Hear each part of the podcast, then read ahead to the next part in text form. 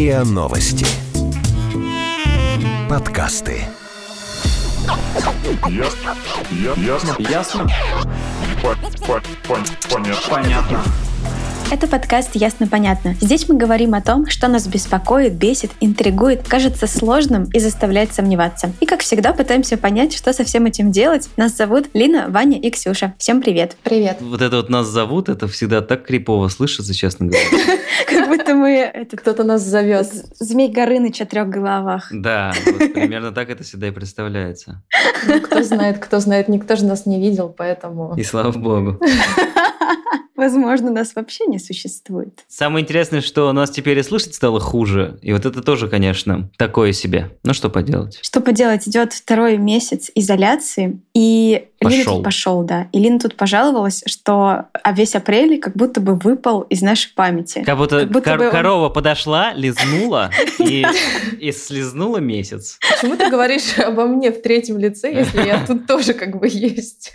Короче, да, апрель, он как-то вообще слипся все дни как один. Я даже поставила эксперимент, делала почти каждый день селфи, ну, чтобы как-то потом понять, как прошел этот месяц. Поняла, что кроме селфи и каких-то видов из окна у меня ничего и нет. Еще, правда, цветущие яблоньки. Мне кажется, гораздо хуже, когда ты вообще не делал фотографии в этот месяц, и его как будто бы вообще не существовало, потому что, ну, я делаю фотки, когда что-то интересное происходит в моей жизни, наверное, это про многих. И так у тебя запоминаются какие-то хорошие моменты и плохие, но какие-то знаковые. А когда ты вообще не делаешь фоток этого времени, его как будто бы не было совсем. Да, поэтому надо почаще фотографироваться, чтобы хоть что-то осталось. Ну, еще можно сделать какое-то ежедневное действие, которое постепенно будет тебя как-то изменять. Например, я решил собирать кубики Рубика Марки? разные. А, Кубики Рубика. Но сейчас, типа, уже могу собрать чуть больше, чем в начале месяца. Хотя мне кажется, что я уже опять все забыл.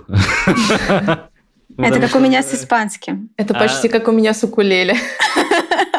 Да, вот. Но опять же, да, я согласен, что апрель абсолютно не ощущается. Наверное, это глупо так говорить, потому что мы тут такие ребята домашние, там у кого-то он ощущается ого-го как, но тем не менее, да, кажется, что ты такой иногда просыпаешься, думаешь, так, а сегодня понедельник или вторник, или среда? И вообще я сегодня И- работаю или нет? Да, Нет, рабочий Я, кстати, вообще перестала обращать на число, но обращаю только на день недели. Типа понедельник, вторник, среда, четверг, пятница. А вот какое число вообще Ну, потому что, а потому что безразлично, потому что ты живешь не, ну, обычно в жизни ты живешь от какого-то числа, например, от начала месяца, например, или от начала года образно. А сейчас все немножечко сузилось, как будто бы, и ты живешь до какого-то числа. То есть, если апрель мы жили до конца апреля, зная, что у нас там режим самоизоляции возможно закончится в конце апреля, и мы жили там до 30 апреля, то сейчас мы уже живем, ну, образно, до конца мая. Не, ну, то Наконец-то тему уже можно озвучить, пожалуйста? Давай! У нас опять этот дурацкий этот блуждающий ум. Ну, сейчас сто лет будем записывать этот выпуск. В общем, сегодня хотели поговорить про субъективное восприятие времени. Ну, есть такой феномен, когда мы воспринимаем время не так, как оно идет на самом деле. То есть, ну, все сталкивались с ситуациями, когда нам кажется, что время летит, или когда нам кажется, что оно тянется. Как смотришь на часы на работе, время час 10, смотришь через час, время час 15. Вот из этой серии. Это ты И- про свою работу сейчас Да, рассказываешь? конечно, про свою работу любимую. М, Вот, и оказывается, субъективное восприятие времени или субъективное время это вообще целый феномен, который изучают ученые, особенно в контексте работы. И ученые называются таймологи. Знаю. Особенно в контексте Хронологи. работы, которая связана с изоляцией. Называется профессиональная изоляция, когда, например, космонавты, э, геологи, полярники. Я поговорила с Анной Юсуповой, это ведущий научный сотрудник лаборатории социальной и когнитивной психологии Института медико-биологических проблем РАН, и она как раз рассказывает про факторы субъективного восприятия времени. С субъективным восприятием времени есть одна сложность в изучении, связанная с тем, что мы до сих пор не понимаем психофизиологический механизм субъективного восприятия времени. Поэтому пока мы, к сожалению, должны опираться в основном на субъективные отчеты и на эмпирические данные. Мы можем сказать, что есть несколько факторов, которые время замедляют или убыстряют. Самый важный из них — это работа, физиологический стресс, эмоции, смысл и также еще свет, то есть э, циркадные ритмы. Как оно работает? Чем больше больше работы, тем быстрее летит время. Чем более позитивные эмоции, тем быстрее летит время. И, соответственно, если эмоции негативные, то время летит медленно, идет медленно. Физиологический стресс замедляет восприятие времени, и осмысленность деятельности убыстряет э, восприятие времени. Со светом вообще все сложно, потому что люди, которые находились в изоляции без света, такие как, например, геологи, э, Мишель Сифер был очень известный исследователь, вообще сбивали себе ощущение э, времени, и для них э, время ощущалось в два, например, раза быстрее, чем на самом деле. По поводу факторов рабочей деятельности и осмысленности очень хорошо писал э, американский исследователь Михай Чиксент-Михай в своей книге «Поток». Собственно говоря, как раз потоковое восприятие работы и деятельности связано с ее осмысленностью и достаточно плотным рабочим графиком. Ну смотри, у нас же в чем вообще основной сейчас вопрос? Нам сейчас кажется, что с нами случается день сурка. Мгм. Как э, кто тут говорил про маму молодую, о том, что у нее тоже типа день А, это я говорила. Это феномен, который случается с молодыми мамочками, потому что они проводят с маленькими детьми 24 на 7 время, и когда ребенок в таком возрасте, как я не молодая мама, но и не проходила этот опыт, но судя по отзывам моих подруг, там где-то от трех месяцев Ну, типа до тодлеры. первого До года. трех лет, где-то так. Ну да, ты ощущаешь день сурка, потому что ты все делаешь одно и то же, ты этот день проводишь вместе с ребенком, ребенок растет медленно, учится медленно, развивается медленно, если ты видишь его каждый день, я имею в виду. И у тебя весь день сливается просто в один день сурка, и это такой прям... З- Так вы- Забавно, а что вы день смотрели? сурка там не день кабана, например, или Так день вы же смотрели свиньи. известный фильм Да, «День день сурка» днем одноименный»? сурка это стало после вот этого фильма как раз. Ну, там же, там же эта цитата, что сегодня-завтра, которую можно объяснить как раз Кстати, за- забавно, что как-то раз я, ну это вообще отступление супер от темы, я ехал в Италии в автобусе, и там ехать долго, и там показывали по телевизору вот этому местному какой-то фильм, где был День Аиста. Ну, фильм Всё точно то же такой- самое, только- Все то же самое, он итальянский. Ну, то есть там какие-то итальянские актеры, но случилось так, что чувак с утра проснулся, и к нему залетел аист в э, окно, и он типа его прогнал, и у него стал повторяться этот день. И потом в конце к нему опять прилетел аист, Он и он... ел пиццу, пасту, был зализан. Там, на самом гелем. деле, просто там непонятно. Там мужик был э, довольно неприятный сам по себе. Ну, то есть, намного хуже, чем э, товарищ А, день Билл. Мюррей. Билл Мюррей. Билл Мюррей. Я правильно ответила.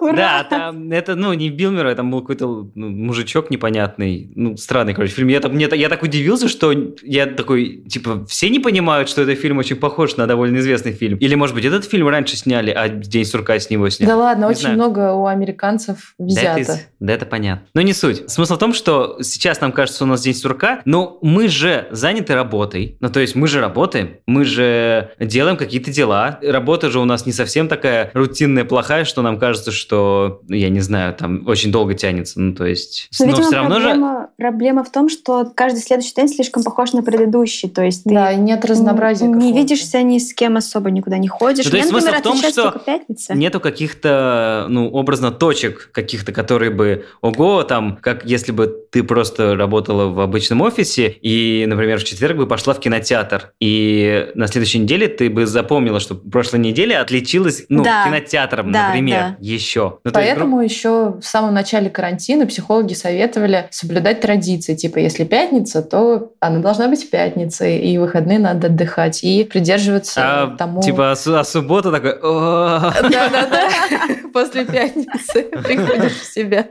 Причем ты такой даже не пил ничего, но такой, «А, надо срочно чувствовать себя плохо на автомате. Ну да. Было бы смешно. Ну так вот, и правильно ли я понимаю, исходя из нашего суперсценария, что есть несколько основных моментов, на что влияет восприятие времени? Не на что влияет, а что влияет на Что, восприятие- что на влияет на твоё восприятие? Да, что Да, первое? Первое это настроение. Ну и что там конкретно в настроении? Когда у тебя хорошее настроение, когда ты в хорошей компании, с приятными людьми, тебе кажется, что время летит. А, например, когда ты общаешься с неприятным человеком, ты думаешь, господи, поскорее бы он ушел, и время тянется. Это примерно так возникает такое ощущение у людей, которые слушают подкаст. Но не наш. Какой? Другой?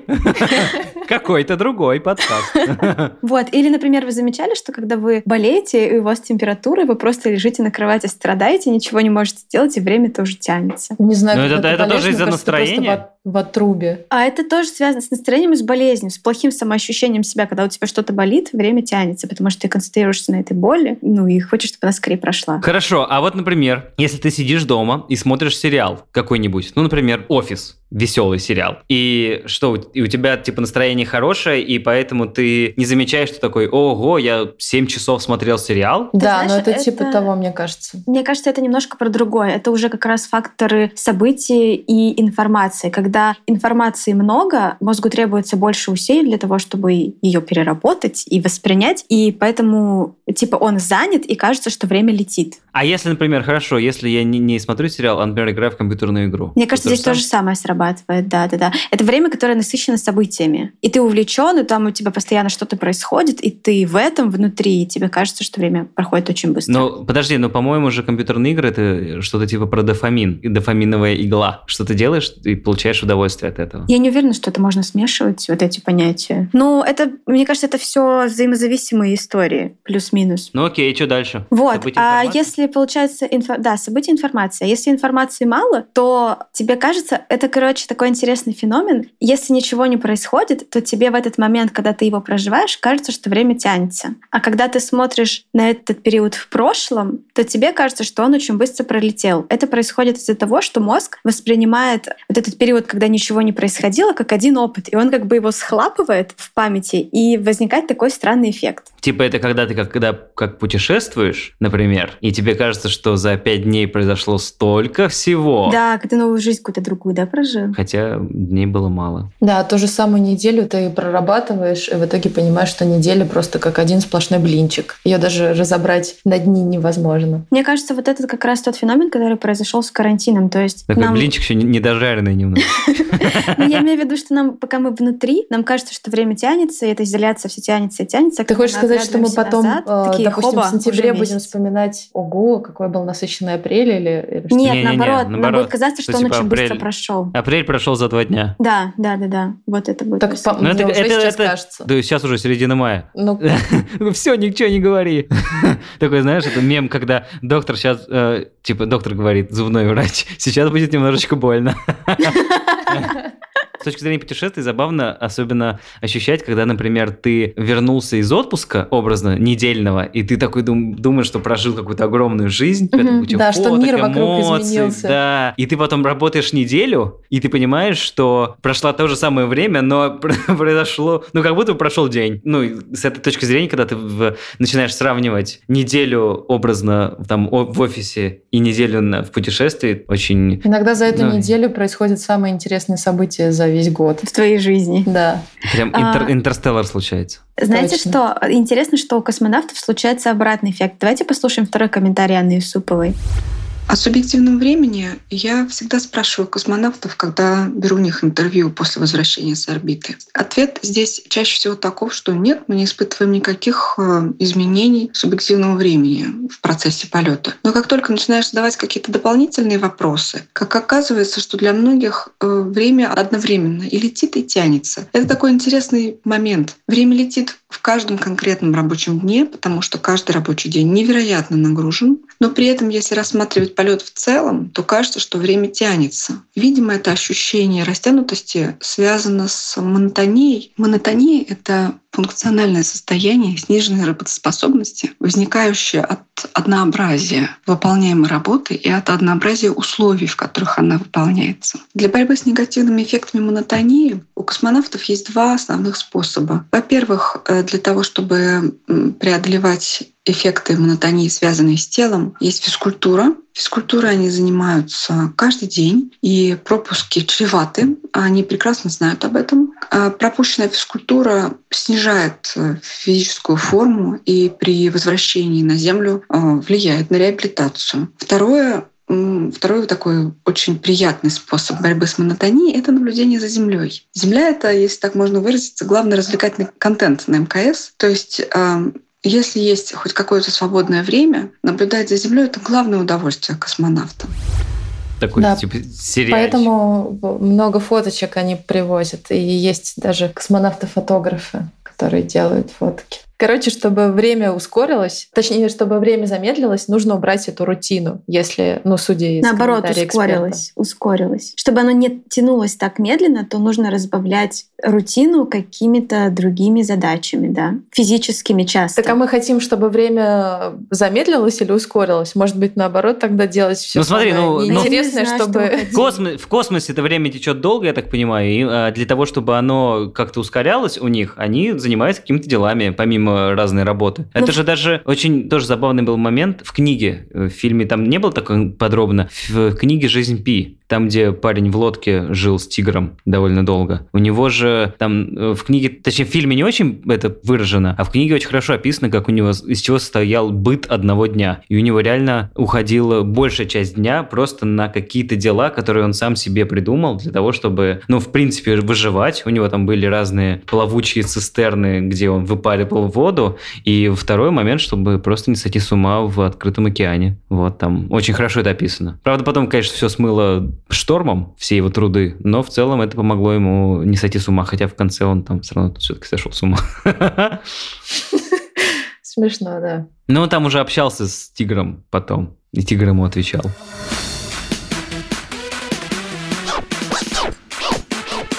Ясно? Понятно.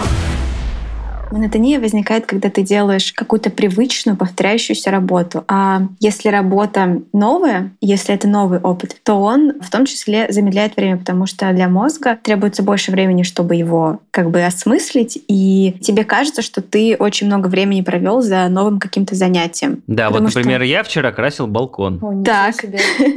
Да. И мне кажется, что это самое активное событие, которое у меня произошло за неделю. Прикольно, кстати, что вот, например, я вчера специально искала статью философа, директора Центра когнитивных исследований университета Тафтса, философа Даниэла Деннета. Он рассказывает, что монотонные повторения — это вообще основа благосостояния на всей Земле, что вот благодаря монотонным движениям и действиям происходит все самое интересное. Например, древний человек берет палку и бьет ею об землю, и случается искра, от которой потом происходит огонь. И всякие такие моменты. Типа это история про то, что если очень долго пытаться что-то сделать, в конце концов Да, тебя ну то есть получится. про циклы, что как бы мы не хотели избежать вот этой монотонности, все равно она так или иначе будет в нашей жизни. И вот эти пафосные слова, типа нужно делать каждый день не похожим на другой, это все полный бред. Ну, это мое, конечно, мнение. Ну, вообще-то так даже Будда так достиг просветления, благодаря монотонному дыханию образно и наблюдению за ним. Ну, мне кажется, что когда ты постоянно находишься в чем-то монотонном, ты оказываешься в зоне комфорта, и потом для тебя очень сложно воспринимать какие-то изменения, в том числе внешние. И для тебя сложнее дается новый опыт, например, потому что вообще восприятие нового опыта и приспособление к изменяющимся постоянно условиям — это тоже навык, который довольно сложно выработать, если ты не практикуешь его. Скажем так, что наш мозг, он очень ленивый, и любая изменяющаяся информация и любое вообще изменение он воспринимает всегда отрицательно. То есть ему гораздо удобнее ехать по накатанным рельсам, чем э, что-то новое испытывать. Поэтому мы больше любим монотонные действия, чем придумывать себе какие-то разнообразные штуки. Ну да, я согласен, выйти из зоны комфорта даже чуть-чуть, это всегда чуть больше напряжения. Чем даже если ты знаешь, что потратишь больше энергии на то, что... ты Оставаясь в делаешь ней, лучше. Ну, грубо говоря, да-да-да. Это как, типа, строить водопровод или таскать воду ведрами. То, что когда мы получаем новый опыт, время немножко замедляется, подтвердил нейробиолог Дэвид Иглман. Он проводил эксперимент, он показывал своим испытуемым разные изображения. Часть из этих изображений была им уже знакома до этого, а другая была для них новой. И он спрашивал, как долго вы смотрели на картинки. И оказалось, что по субъективным ощущениям этих людей они намного дольше разглядывали незнакомые для них изображения. Между тем, конечно же, он показывал эти изображения им с одинаковое количество времени. Но мне, кстати, этот опыт кажется очень странным, потому что для меня это работает наоборот. Когда я вижу какую-то картинку, которую я уже видела до этого, мне быстро становится скучно, и, соответственно, время тянется для меня. А когда я разглядываю какую-то новую картинку, то оно идет быстро, потому что я погружена в понимание чего-то нового. Короче, мне кажется, кажется, это очень субъективная история. Вот. А еще этим же объясняется, знаете, такой феномен, когда ты куда-то едешь в новое место, и тебе дорога туда кажется дольше, чем дорога обратно. Потому что дорога туда, она новая, и мозг тратит очень много усилий для того, чтобы обработать эту информацию. И вот исследователь Клодия Хэммонд в книге «Искаженное время. Особенности восприятия времени» говорит, что это происходит из-за того, что мы не знаем конкретной длины новой дороги, и мы оцениваем ее дистанцию, исходя из каких-то других сигналов. Например, а, сколько новых эмоций, информации мы получили. И поэтому кажется, что время идет очень медленно. Ну, понятно. А уже в, в, в конечной точке маршрута ты знаешь, докуда тебе идти, сколько тебе времени это ощущается. Да. Это примерно так же, как и с возрастом. Когда ты маленький, время тянется дольше, потому что много разной информации ты получаешь, а чем старше ты становишься, тем время бежит быстрее, потому что нового все меньше и меньше. И это третья часть Ксюшных наблюдений за временем. Да, третья часть, Так, третий фактор. Сидит у окна и наблюдает за временем. Это я Да. сижу у окна. А, я забыл. Это моя прерогатива. Субъективное восприятие времени в плане возраста еще зависит от того, с какой скоростью, например, мозг обрабатывает информацию. Когнитивные функции мозга становятся хуже, и Поэтому информацию кажется, обрабатывать тяжелее. Да, бежит, да, да. мимо тебя проходит. Да, да. Ну, грубо говоря, ты замечаешь меньше просто мелочей, чем в молодости. Чем раньше, да. Образно, да. И ты такой, Взгляд типа... замылился. Да, и для тебя уже, ты уже как вот идешь, грубо говоря, по улице и смотришь в одну точку, и не смотришь ни, ни направо, ни налево. И у тебя здесь- блуждающий и ум здесь, просто Да, и здесь должен возникнуть э, наш любимый термин осознанность. Да. Кажется, это единственный способ остановить время. Не, на самом деле есть еще другая история про то, что, ну, мне вот она намного больше всего, больше всего нравится с точки зрения возраста, сродни дороги, что в детстве, когда тебе 5 лет, для тебя год времени это просто одна пятая твоей жизни, а когда тебе полтинник, то год времени это одна пятидесятая твоей жизни, и, естественно, э, у тебя с точки зрения твоего прожитого времени, восприятие его, естественно, изменяется. И сейчас там, например, если там в школе считалось, что ты там в 10 классе или ты там в 9 классе, это просто, просто какие-то гигантские Пропасть. цифры. Да, или, например, сколько тебе лет там? 13, а мне 11. И это просто кажется, что ну какие-то нере- нереальные возраста. Но это как в том э, эпизоде про 30-летних. Сколько тебе? 25? О боже, столько не живут. Да-да-да. А сейчас кажется, что разница там два года или там то, что, ну, было в 18 году, было в 19 но это кажется, что, ну, какая-то фигня Какой сейчас год? Ксюша, Кстати- 20 сейчас 2020 год. Что тебе непонятно? Что тебе еще Май рассказать? месяц. Что у Кстати, тебя? есть. Когнитивные функции плохо работают?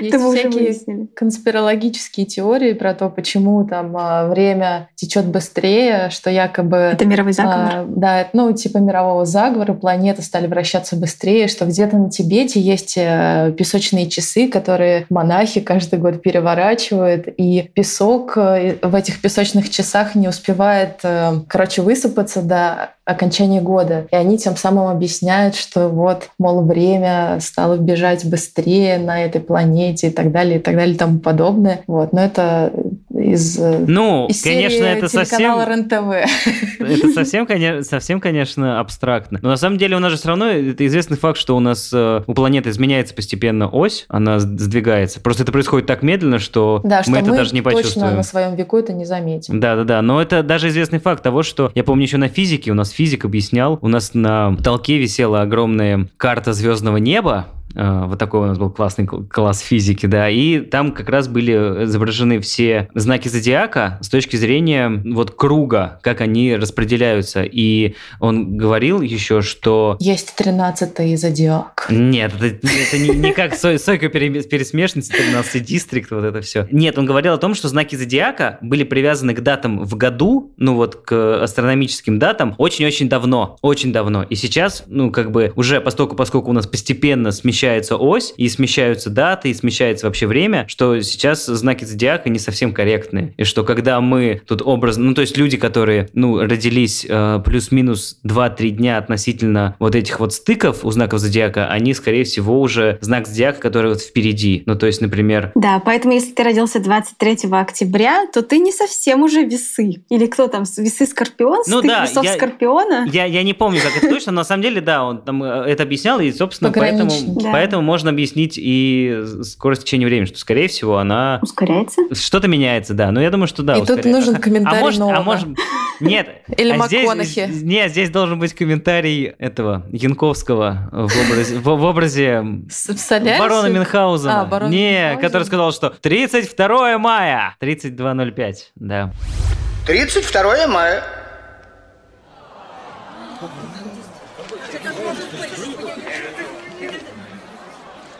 Господин барон, вы ошиблись? Такого числа не бывает. Бывает Если вчера было 31 мая, то сегодня какое? 32 Это день мое открытие. Это мой подарок родному городу. На самом деле, с точки зрения восприятия времени, когда мы делали наш классный проект про синестетов, в который в дополненной реальности, мы же тоже там изучали всю эту историю про восприятие времени. И тогда же еще не ссылались, но брали забавный факт из э, блога э, дизайнера всей... Да, дизайнера всей Руси, который еще давно-давно у себя в ЖЖ написал, что, ребята, а как вы воспринимаете визуальное время? И у нему, ему в комментарии там накидали тоже дизайнеры всей Руси по-разному, как они видят визуальное время. И на самом деле довольно забавно, что вот я, например, воспринимаю время год как круг у себя в голове, рисую круг, Это где для меня это снизу- было шок-контентом, потому что для меня год — это прямая. А ты знаешь, что год как прямая воспринимают обычно Синестеты. з- зэки? Я думала, зэки воспринимают как три палочки зачеркнутые.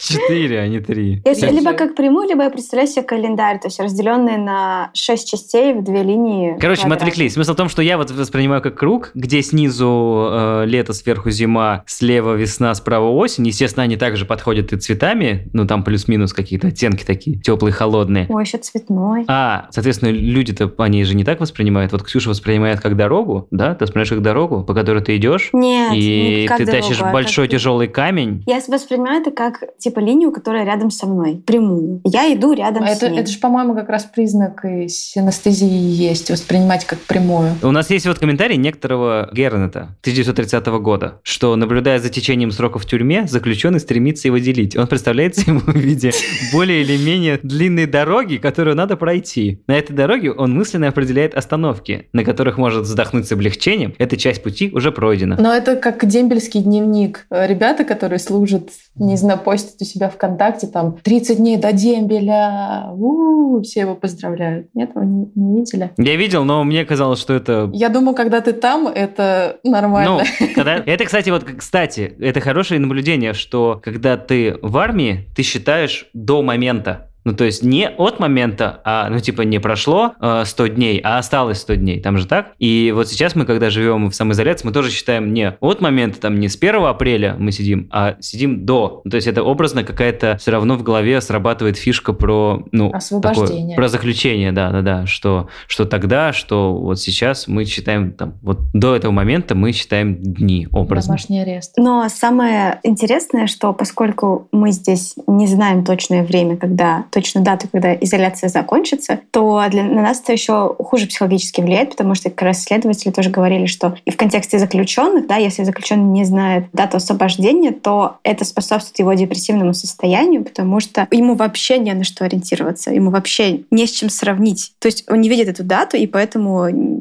чувствует себя еще хуже из-за этого. Как и мы не видим эту дату сейчас. Ну, мы-то живем от даты к дате, просто эту дату постоянно переносят, но это же второй момент. Но все равно мы же сейчас, мы в апреле жили до конца апреля, там потом до конца майских, сейчас до конца мая, ну, то есть в целом это, ну, плюс-минус вселяет какую-то внутреннюю уверенность. Хотя не совсем, конечно, конкретно. Но мы не про это вообще. Мы про время, понимаешь? Мы не про вот это вот досидеть до. Мы про то, как мы воспринимаем то, что сейчас.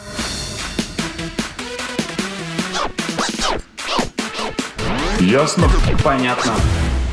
Я воспринимаю неделю как страницу в школьном дневнике. Я тоже. Мне кажется, это распространенная хрень в наших башках Серьезно? из-за школы. А ты нет? Если вы это так воспринимаете, у вас что, нету воскресенья? Есть воскресенье, но оно вне в голове, да. страницы, да. Подожди, ты серьезно не как дневник воспринимаешь? Неделю нет. А как? А как? Ну, неделю я воспринимаю как, как будто бы, когда я вижу вот этот год, у меня происходит такой зум, знаете, когда как со вот так со спутника вот так снимают. Наезд, да, камеры? Да, такой резкий наезд, и там появляется, ну, там укрупняется, появляется месяц, потом появляется неделя, и вот в этой неделе, ну, неделя как такая полосочка. Ну, то есть она Типа- тоже круглая такая. Нет, она просто полосочка. Ну, то есть полосочка внутри круга. Такая очень... Но поскольку, поскольку она максимально сильно приближена, то уже круг не ощущается, и полосочка становится прямой. И она, типа... Прикольно. И в тот момент, в какое время сейчас я нахожусь, если это, например, весна, то полосочка сверху вниз идет. Ну, то есть понедельник, вторник, среда, четверг, пятница, воскресенье вниз. А если это, Офигеть. например, осень, то наоборот она вверх. Ну, то есть как фрагмент циферблата. Но поскольку, поскольку он очень... Это слишком сложно для моего мозга тоже представить. Не, понятно. такое. Но- Нет, Нет, ну понятно, просто, типа, но это такой- сложно представлять. Оно как-то само так случилось, я не знаю почему. Но я тоже год воспринимаю как круг, но тем не менее неделя у меня страницы школьного дневника. И где на каждом втором красном написано «забыла сменку». Вообще, у тебя же вот на четвертой странице сценарий хорошо же написано, что с точки зрения биологии и философии единственный способ замедлить бег- времени, который у нас, как правило, происходит, это отдавать себе отчет о том, что ты вообще сейчас делаешь. Что Ну, то есть, гру- грубо говоря, грубо говоря, все Осознанность. тоже наше не- нелюбимое слово. Осознанность. Более осознанно подходить к вещам. Но я не знаю, вот я бывает, там, не знаю, такой, нужно сейчас осознанно подойти ко времени. Пособираю-ка я кубик Рубика. И чё? Проходит час, я его собрал, такой, И нифига ничего не себе. Фига себе, я собирал его час, вот это я тупой. Но, тем не менее, прошел час, и куда он делся, непонятно. Вот, и нам надо закончить же на музычке, как же мы это любим. И на самом деле, сейчас будет тоже очень странный трек, как и в прошлый раз, как и в позапрошлый раз. Мне недавно ребята, мои знакомые, скинули музыкальный трек на SoundCloud и говорят, что типа вот он капец как заедает в голове. Я такой, да фигня все и на самом деле. И он меня тоже очень сильно заел. Про чеканную монету, что ли? Практически, да. Практически про чеканную монету, но немножечко другой. Он называется «Это наш лес», и я сейчас буду э, ссылаться на людей, мне надо запоминать про кого. И на самом деле он на SoundCloud лежит как э, просто ну, музыкальный трек, который э, выпустила некто Ольга Щурова. И я такой, типа, что за Оля Щурова? А, ну, трек прикольный, прям прикольный. И я начал гуглить, оказалось, что Оля Щурова – это жена Дмитрия Щурова. А Дмитрий Щуров всем известен в, э, в народе как Пьяный Бой. Ну, может быть, вы знаете такого музыканта, украинский музыкант. Вот. А исполняет этот трек Лев Щуров, это их сын. Вот. И вообще, в принципе. Как все связано. Да, да, короче, он написал этот трек, его сын там э, спел, а жена выложила в сеть. И на самом деле изначально этот трек э, был создан э, в 15 или 16 году для показа мод какого-то Ахмадулина. Ой, это круто. О, Белла, господи.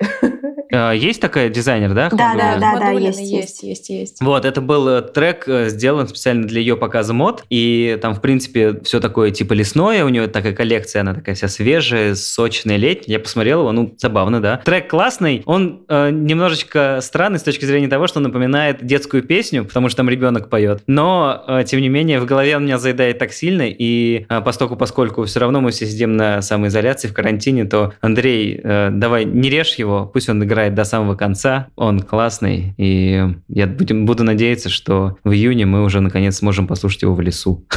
Если, конечно, кто-нибудь пойдет в лес. Я сам не пойду. Это был подкаст «Ясно-понятно» и его ведущие трехглавый дракон Лина, Ваня и Ксюша. Всем пока. Пока. Да, всех с днем свиньи.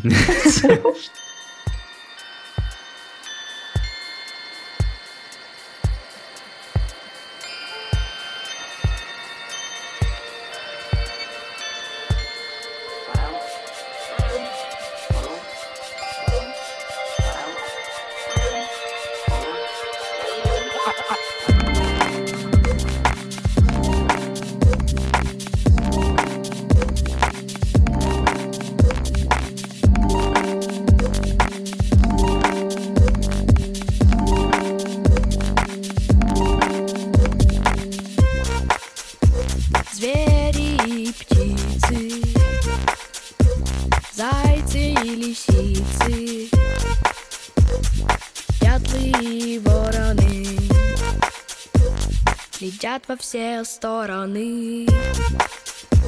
Мягкие